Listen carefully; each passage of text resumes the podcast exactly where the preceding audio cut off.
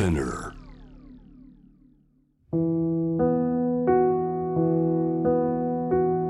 ジェイウェーブ セレクション Generation to Generation ストーリーズオブ沖縄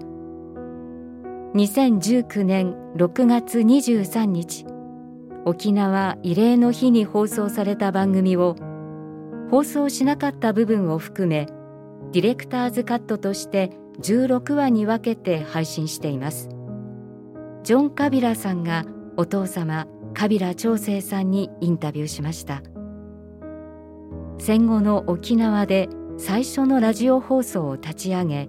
その後 エヌエイチケー のアナウンサー養成所で研修を受けた長生さん。沖縄へ戻った後、今度はアメリカへ留学することになります。 J-ウェーブ Selection Generation to Generation Stories of Okinawa で、その エヌエイチケー のアナウンサー養成所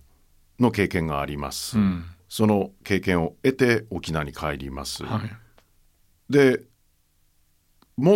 も大きな転機がそこで訪れるんじゃないですか。そうですね、その時にアメリカ留学のチャンスが与えられるんです、うん、ですからそのせんきゅうひゃくごじゅうにねん研修受けてあくる年せんきゅうひゃくごじゅうさんねんにはあのラジオテレビドラマの選考で留学の機会が与えられました。でこれはあのお聞きの皆さんの中でご存知の方多いかもしれません。フルブライトの留学金ではなくなくフルブライト以前、つまり占領地区のための資金っていうのがあったんですね。それをガリオアと称してたんです。で ジー エー アール アイ オー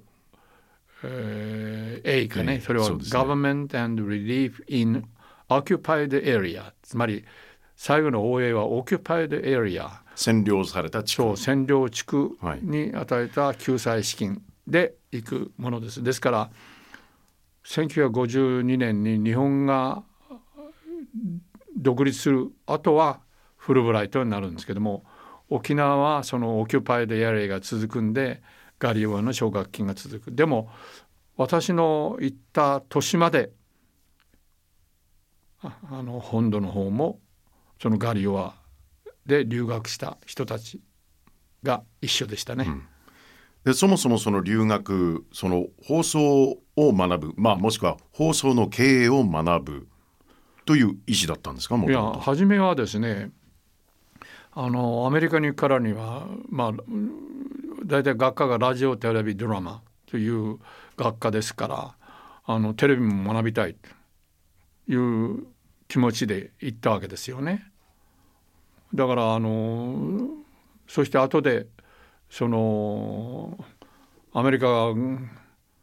軍司令部や軍政府の民間情報教育からのレコメンデーション見たら、そこに何と書いてあるかというと、カビラ調整ラジオテレビドラマでミシガンステイトユニバーシティに留学を許可されたが、彼はラジオをもっぱら勉強するようになっている。テレビは沖縄では実現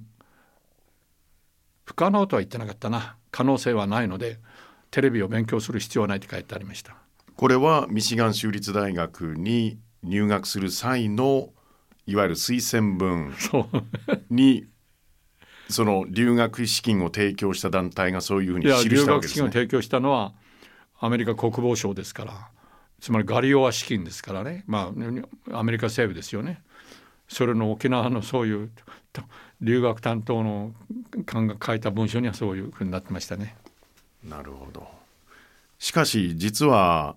カリフォルニアの超名門スタンフォードに行く可能性もあったんですよね。そうなんですよ。スタンフォードに私の台北高等学校時代の恩師のジョージ・カーっていう先生がおられて、その先生の尽力でスタンフォードに来いと。でスタンその川先生もスタンフォードで教えてるからということで、あのスタンフォードにも行くことになってたんですよね、うん、そうで私はミシガンステートということを調べてみたら、あの農業のですねエキステンションプログラムみたいなのがあって、もうすでにラジオを持ってて エフエム 局も持っててでテレビ局を始めるということで、テレビ局のためにファカルティっていうかその教授陣が整ってるっていうことも分かったんで、いや私はもうそんなスタンフォードみたいなハリウッドに近いようなもうラジオテレビじゃなくて、やっぱちょっとローカルな方に行きたい行ってミシガンの方に行きました。なるほど、これは私は正解だったと思います。まあミシガンに行っていなければ僕がまずいませんからね。そうですね、そういうことになるんですよ、はい、行った先のミシガン州立大学で母と出会い、まあその後はということになるんですが、あのミシガン州立大学で学んだ最も大きなポイントは何でしたか？あの私はですね、あのミシガンステートに行ってよかったのは、いわゆるアメリカのコミュニケーションアクトというあのいわゆる通信法、その中で通信並びに放送というのが管理されてますよね、はい、でその中にそのブロードキャスティングに関してはその放送です ね, ね、はい、放送というものはパブリックインテレストアンドベネフィットアンドウェルフェアのためにあるべきだって、この言葉にすごく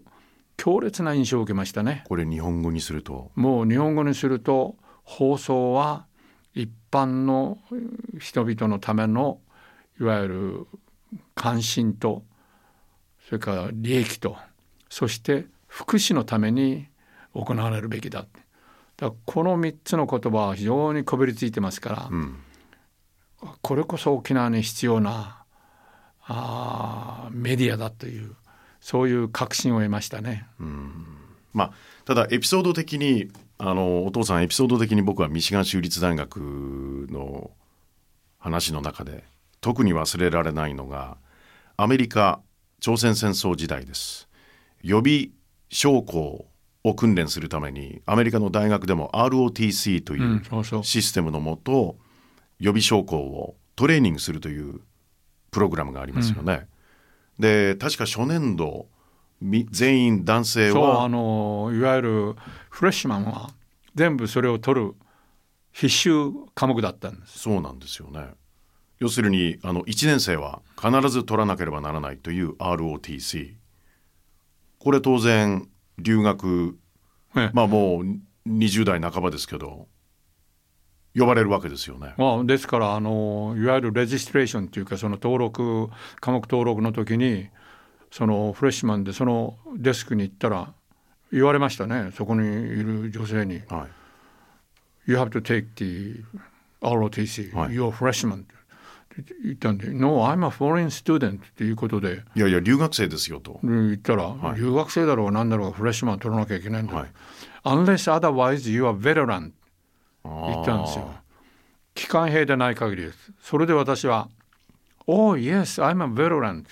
私は機関兵です。そう What service? って言うから Japanese Imperial Army って言った。そうしたらそのレディーはニコリともせず That's what you should have said って言って、最初から言いなさいと、うん、そうしたら周りはなんとコリアンは朝鮮戦争からの帰還兵でもういるわけですよね。いわゆる ジーアイ ビルですよね。いわゆる奨学金で来てる学生がみんなどうとね Here the Jap っていうわけよね。まあ悪い意味でのジャープではなかったと思うんだけれども、身の危険感じませんか？全然それはなかったですね。だって親兄弟を太平洋戦争で失ってるかもしれない学生もいるんですよね。それはなかったんで、ね、やっぱりそのコリアンはというか朝鮮戦争を体験してきたものは同じように日本の陸軍にいてそれなりの苦労をしてきたんだろうと。だからねどっと笑ってもね何をこの野郎そんな雰囲気は全然なかったですね。だアメリカのねやっぱ懐の深さっていうのはありましたね、うん、でそうしたらなんかなんでそこでみんな騒いでるんだって言ってきた人がいや彼はベテランなのにね初めからベテランと言えばいいのにね言わないもんだからって言ったらForeign student don't have to take アールオーティーシー 留学生は免除されているのにって。ところがその留学生でもそれにあのボランティア志願すれば、はい、それを取るとアメリカの国籍そう市民権がもらえるというそういうありましたね。まああの頃は恩典ですよね、はい、でそれ取ったあの留学生いましたね、うん、正式名称は予備役将校訓練課程というのが アールオーティーシー、うん、so Reserve Officers Training Course。 そうですね、まさにそのエピソードがちょっとね面白かったので、はい、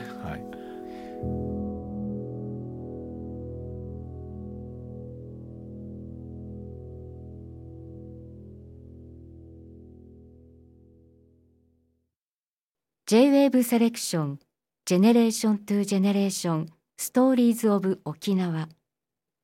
はちかいめはここまでとなります。次回は川平長生さんがアメリカミシガン州立大学留学中に体験したライブやテレビ放送などについてのお話です。